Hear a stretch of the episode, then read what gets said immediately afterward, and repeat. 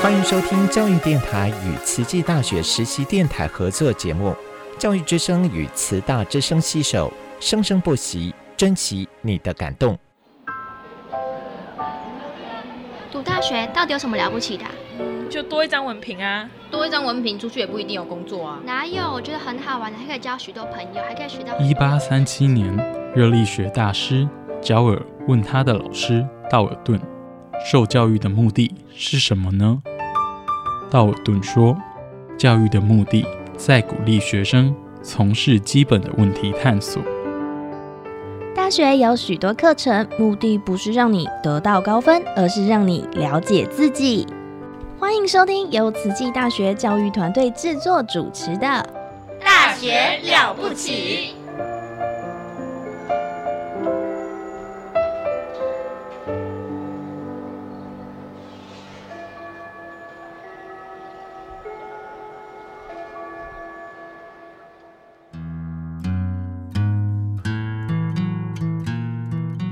欢迎收听《大学了不起》，我们的节目单元是“此大人物志”，我是主持人陆秀芳。今天很高兴邀请到了我们“大学了不起”一个节目单元“戏剧慢坡”的节目主持人啊，是陈俊尧老师。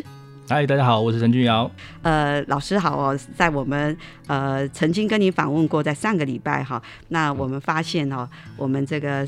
生科系陈俊尧老师真的是多才多艺啊！除了是科普作家，也审定的书籍，也主持了这一个啊。广播节目《戏剧漫坡》，而且还有经营自己的 podcast。然后在这个老师在从小就喜欢听广播，喜欢听音乐，所以在音乐的素养也非常的高。所以啊，就像我呃之前有分享过，如果你听过他的这个《戏剧漫坡》的这个节目啊，你就可以感受到，其实这个除了有细菌专业的知识之外，他的音乐真的非常的多元，也非常的好听。那我。我我一直也很好奇，都没有机会跟俊瑶老师访问啊。请问俊瑶老师，那您是在什么样的机缘会选择来慈济大学任教嘞？哦，我是花莲人啊，所以当然会花莲喽。哦，那老师你是学成之后就就是第一份工作来慈济大学吗？是我在美国念书的时候是在在乡下地方，我们这不是在大城市里面哦，所以那在在念书的那几年就非常喜欢。比较乡下的环境，虽然我从小是住在都市里面哈，然后所以这样当我回台湾的时候，就觉得哎，花莲其实住起来好舒服哦，就是我很怀念的感觉，所以决定回老家就待在这边。所以老师的这个在美国读完博士的第一份工作就是回回老家，就回花莲，然后所以在慈大任教，哎，这样子多久了？哇，好多年了，好很 很多年了哈，不方便讲多久，但是真的很资深的老师啊哈。那呃，老师在大学任教这段期间，那你觉得这一份教职，你的工作心得怎么样？其实蛮开心的耶，就是你每天的工作都是把自己喜欢的东西就跟学生分享，或跟其他人分享我觉得这这是一件。很棒的工作，很喜欢这个工作哦，很喜就是是一个很棒的工作，因为看得出来老师就是对他自己的这个专业就是有兴趣，所以把有兴趣的东西做分享、做传承，交给学生，那就是所以不会觉得不会觉得辛苦，然后就觉得是有趣的。那我觉得是我有感受到俊尧老师就是在这一个呃这个呃科学的教育哦投入是。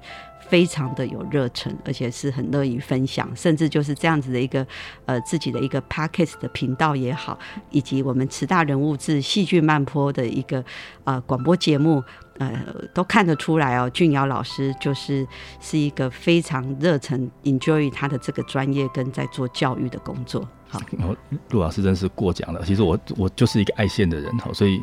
就是一直逼着别人去看我喜欢的东西，我的当老师也是一样，逼学生就去读我觉得很棒的东西。做科普传播也是把我觉得很有趣的东西逼大家都看得到，所以其实都是一样，放音乐也是一样，都是这样子。嗯哼，对啊，所以老师也很谦虚。那老师毕业说在在美国读博士班是算是比较乡下地方，是康奈尔大学。那老师是呃取得了生物生物医学博士啊。那研究的领域是有关微生物生态跟演化，还有环境生物多样性以及肠道生态系。那呃，不知道老师这样一开始就是投入这样的一个细菌的一个研究，有没有特别的因缘呐？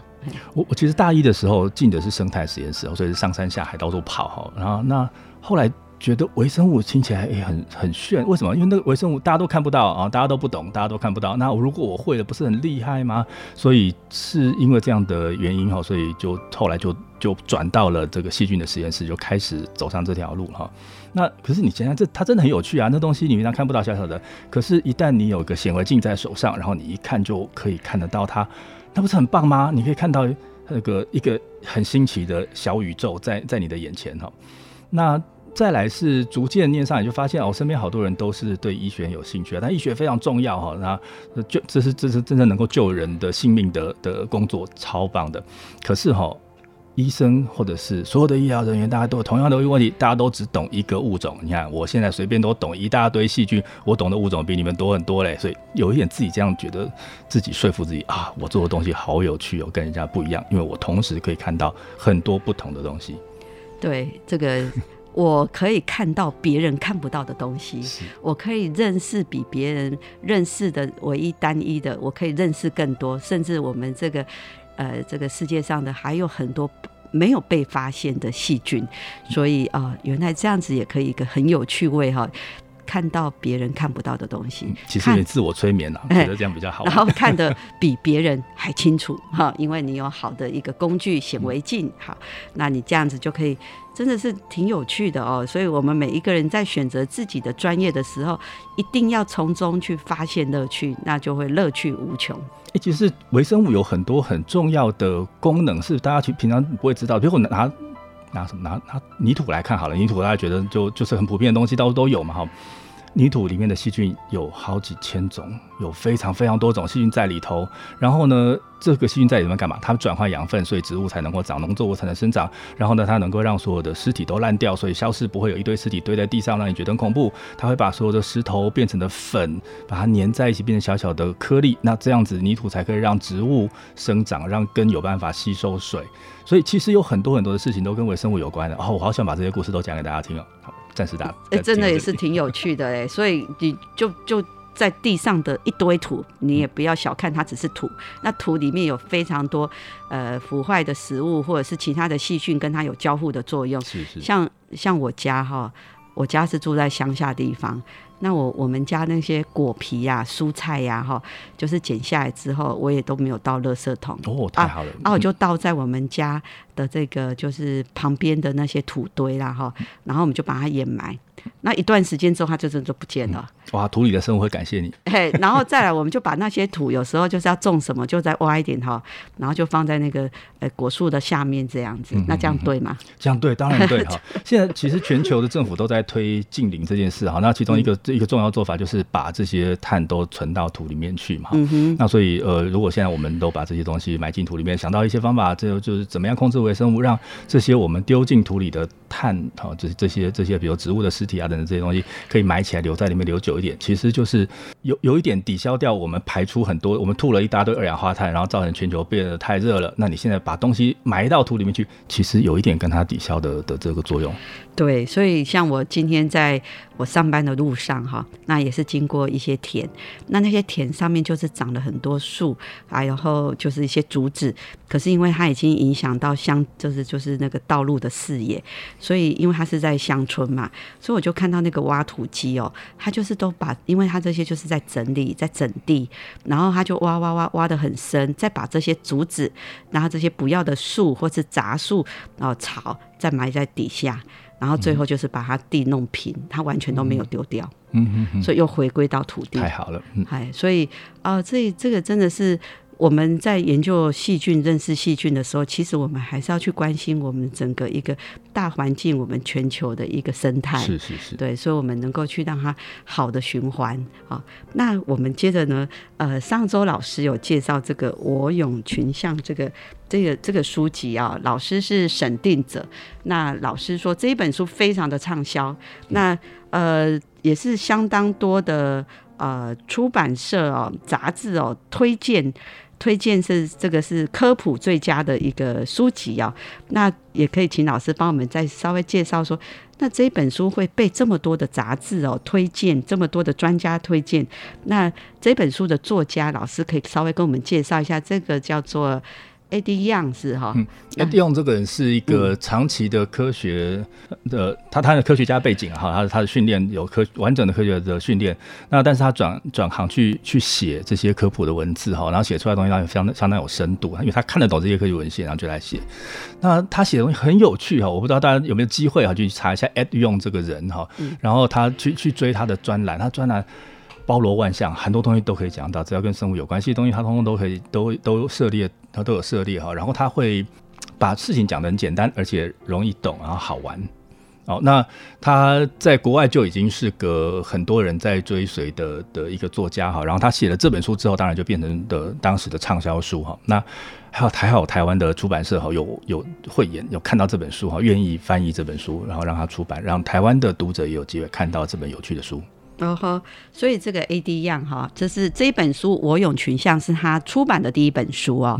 那呃，他也曾经上过这个 TED 的演讲，所以他的影片呢是让非常多的观众哈，非常超过百万的观众来看他的这个 TED 的演讲。所以这个 A D 样，他原来是一个科学家转作家。哦，把他所读过的专业的这些呃有关细菌的一些研究哈，这样子一个科普的一个一个一个写作的方式，让更多的呃读者来认识这个细菌学。那俊尧老师是花了非常多时间呢，协助翻译之后的审定。好，所以呃俊尧老师在我们上周的节目哦，有一次非常推荐的就是这一本书。那接着哦，呃，这本书《我勇群像》之后，好像老师你还有在协助审定第二本书是吗？是是是，还有一本跟他很像的书哈，就是真真我想要推荐给大家，最近刚出的新书啊哈，这本书叫做《细菌群像》。嗯，好，那但是因为我勇群像大红了，所以这个名字就取也取了个群像。不过内容哈，的确，它它就真的是个群像哈，它在里面放了五十种不同的细菌，然后告诉你这个细菌到底有些什么神奇的本领哈。所以它呃，这之前我们有提过嘛？那个个细菌到底有多少种呢？有百万种哈。那现在我们一点一点来认识它。这本书告诉你了五十种，介绍了五十种给你哈。那这个书哈很很好玩，它这里面分了好几个大项哈，我稍稍微念一下，大家就就有有个概念，里面讲了什么东西哦。它有一块有一个 section 是记录保持者哈，那有一一群是生命的广度哈，那生计产业奇奇特的养分来源、有用的帮手、可怕的威胁，你看它就分了好几个不同的单元，分别去找出呃具有代表性的细菌来来介绍哈。那我自己最喜欢那个生命的广度，因为他在讲的是这个细菌可以在什么奇奇怪怪的地方生活，还有什么特别的地方哈。那我拿个例子来来讲哈，其中是介绍了一个书，呃，一个菌哈，叫做甲烷嗜热菌啊，Mesnopyrus 哈。那这个菌是住在海底的细菌哦，所以平常你不会看到它，你没有机会看到它哈。那它厉害的地方在哪边？在海底。嗯，那水压一定很大哈，所以它可以住在高压的环境下哈。嗯然后呢，那个地方压力大到水在一百度还不会沸腾，它要到更高的温度才会沸腾。所以这个细菌有办法在水里，但是呢，温度到达一百二十一度的水里，一百二十一度，想想它一百二十一度，水一百度就开了，但是它在一百二十一度的环境下可以活。嗯。那我们平常在实验室里面，我们要。呃，我们要消毒，要把细菌杀死哈。我们用的是高温高压灭菌锅，我们用的是高压，然后再加上几度，一百二十一度。所以平常我们杀死全世界所有细菌的那个方法，对到这只细菌没效哦。所以细菌很神奇，它住在奇怪的地方，所以它就有非常奇怪的本领，那让它能够活下来哈。可是这世界上居然有不怕这种灭菌方法的细菌哈。那还好它住在海底，不是住在我们附近，所以没有感染的机会，就还好。嗯哼，哇，所以。第二本书哦，刚刚是细菌群像，那这个作者是哪一位呢？这作者就我就没有机会认识他了。啊，老师也是协助的工作嘛？对，因为这出版社觉得这本书很好玩，所以就丢给我，然后就帮忙去去调整一下内容。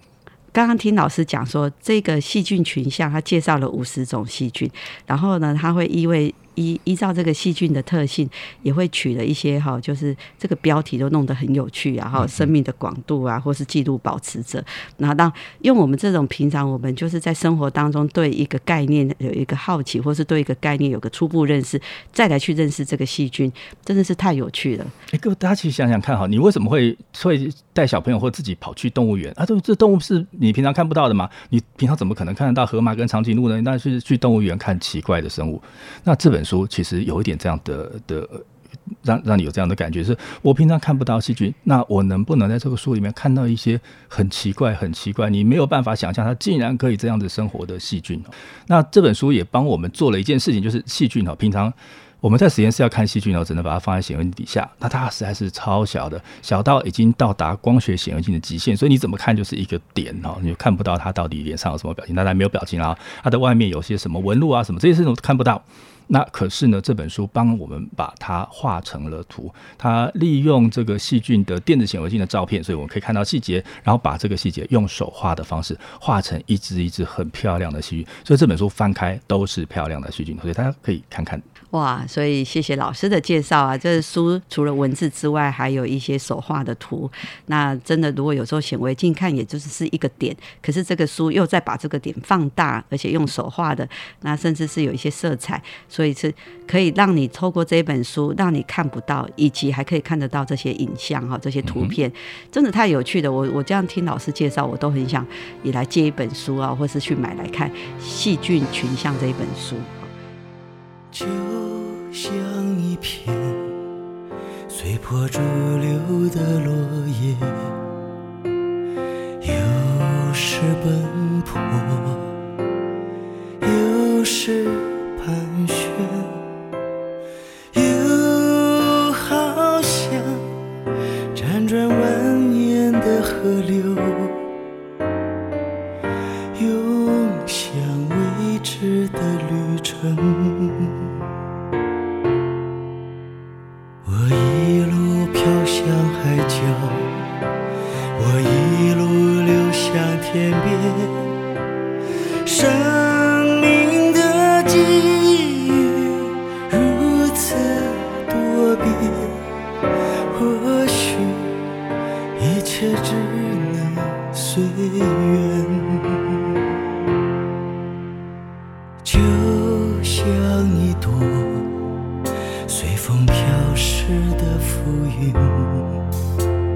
瞬息万变。片刻不停，又好像一曲诗歌的共鸣，又是高亢，又是低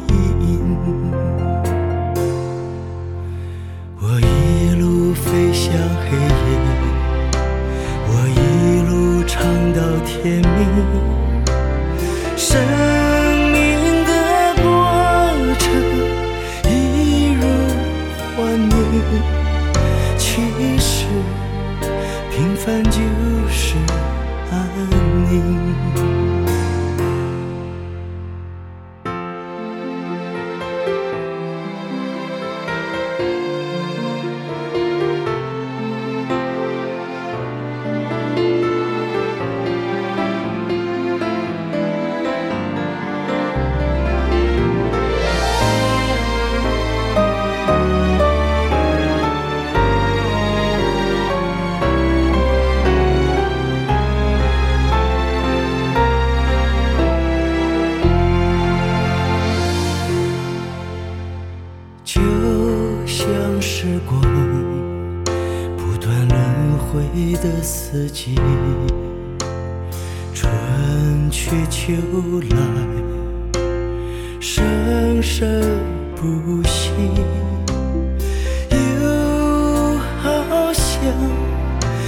在无解的谜语别选答案忘了谜题。我在路上看见你我也看见我自己。生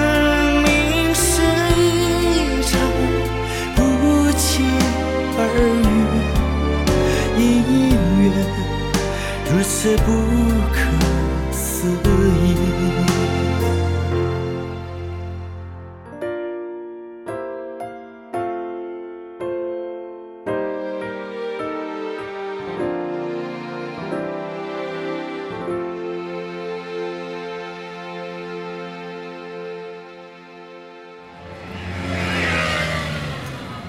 哥哥你要去哪里？为什么不陪我？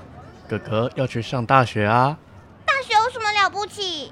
大学很了不起，大学可以上到专业知识，甚至可以有很多很多的好朋友。妹妹，要不要跟哥哥一起去读大学啊？哎呀，我要！那哥哥就带你去听《大学了不起》。好耶，好耶！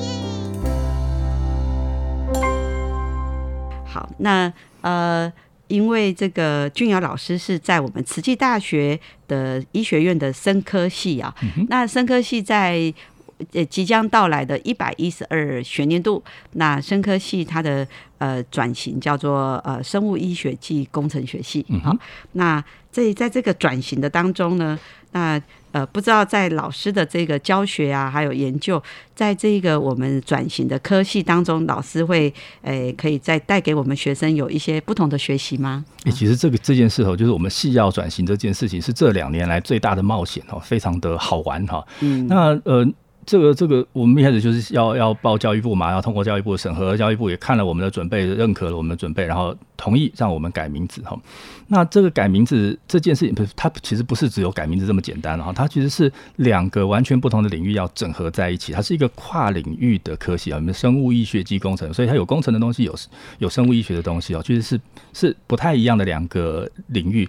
但是呢，我们需要把它整合起来，因为有一些东西是需要具备两边的知识才有办法做。的哈，那比如说，哎，你比如呃，我今年骨头里面要打个骨钉啊，那这个东西呢，要要这个打进去的东西必须要能够承受足够的力量，它才能够治疗这个人。但是呢，它又必须跟我们的细胞紧密接触，你又想要希望这个东西不要引起很大的问题哈。那或者是哦，我今天行动不方便了，我需要一个辅具，那我在旁边要一个那个我要我要拿来支撑我身体的东西，这个大家需要工程的人帮忙去设计。那可是要怎么放放什么角度可以对我的脚有最大的帮助呢？这又需要一些生物医学的背景哈，所以很有趣。你在看的是一个冒险，这个冒险呢，结合了两个完全不一样的领域的专业，然后有两种完全不同看法的人，现在一起来看同一个问题，非常的好玩。是的，所以现在其实我们社会所期待的人才啊，也希望是能够有跨领域的一个专业能力。那所以这个科系在做这样子一个两年的一个准备跟运作哈，是结合两个专业，那两个专业会互相的帮忙，然后去创造呃去服务有关于我们对于这个呃健康产业也好，或是生物科技产业也好的一种一种培养。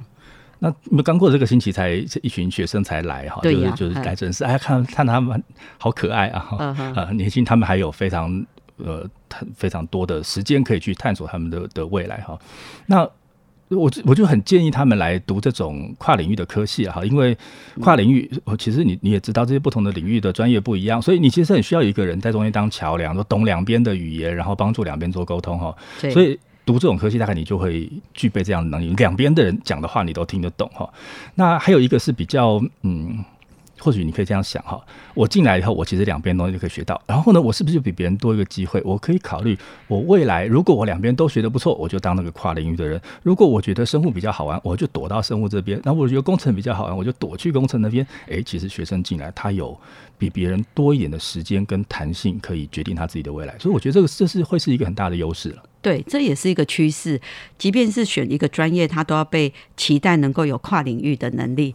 那这个科系哦，就是我们生物医学暨工程学系，它就是要跨领域的学习。那你在发现你自己更喜欢什么，你可以投入更多的时间。那你如果说两边都喜欢，你当然两边都可以投入一样的时间。那至少是在两边的一个专业知识跟实作的操练，是有非常多的机会。嗯哼啊。呃，呃那真的是跟俊尧老师聊天哈，真的他是一个呃非常有趣哦，然后又是一个。也感觉是一个跨领域的人的多才呀，多才的老师，就是在一个是一个自然科学家，然后钻研细菌，然后呢能够帮忙书的做审定，以及自己有一个 podcast 频道，以及在慈济大学广播电台慈大人物志的戏剧漫播的节目主持人。那老师在一个呃大学教书，然后这么的 enjoy 他的工作，这么 enjoy 去做分享，甚至是帮忙书的审定，讯，然后透过我们今天的节目哦，让我们更认识俊尧老师以及俊尧老师他所服务的一个系所，就是生物医学系工程学系。所以各位听众，如果呢你对俊尧老师他的专业知识很有兴趣的话，他会用很有趣、很好玩的方式让你来认识细菌。呃，各位听众要记住哦，是星期三戏剧漫播的这个节目，好，可以继续呃收听我们俊尧老师有趣的又好玩的介绍。欢迎大家来玩哦。那在节目的尾声啊，我们再邀再请俊尧老师哦，在对我们的听众啊，有没有什么什么什么好趣又好玩的事情，可以让我们的听众知道？诶、其实我觉得哈，因为因为看到了那些可爱的要进来的新生哈，觉得人生充满希望哈。然后我会我会觉得，人生最重要的事情大概是保持那个好奇心哈。所以呃，如果你还有那个好奇心以后，就就把它放出来，然后让它带着你去探索新的世界。不要一直陷在你原来的你自己现在习惯的那个世界里面，你跨出那一步，你就会看到很不一样的世界。好，让自己保有那个好奇心，你就会一直年轻。哇，谢谢谢谢，保有好奇心可以让你永远保持年轻啊！谢谢俊尧老师，谢谢陆老师，好，很高兴可以来你的节目学习。谢谢谢谢。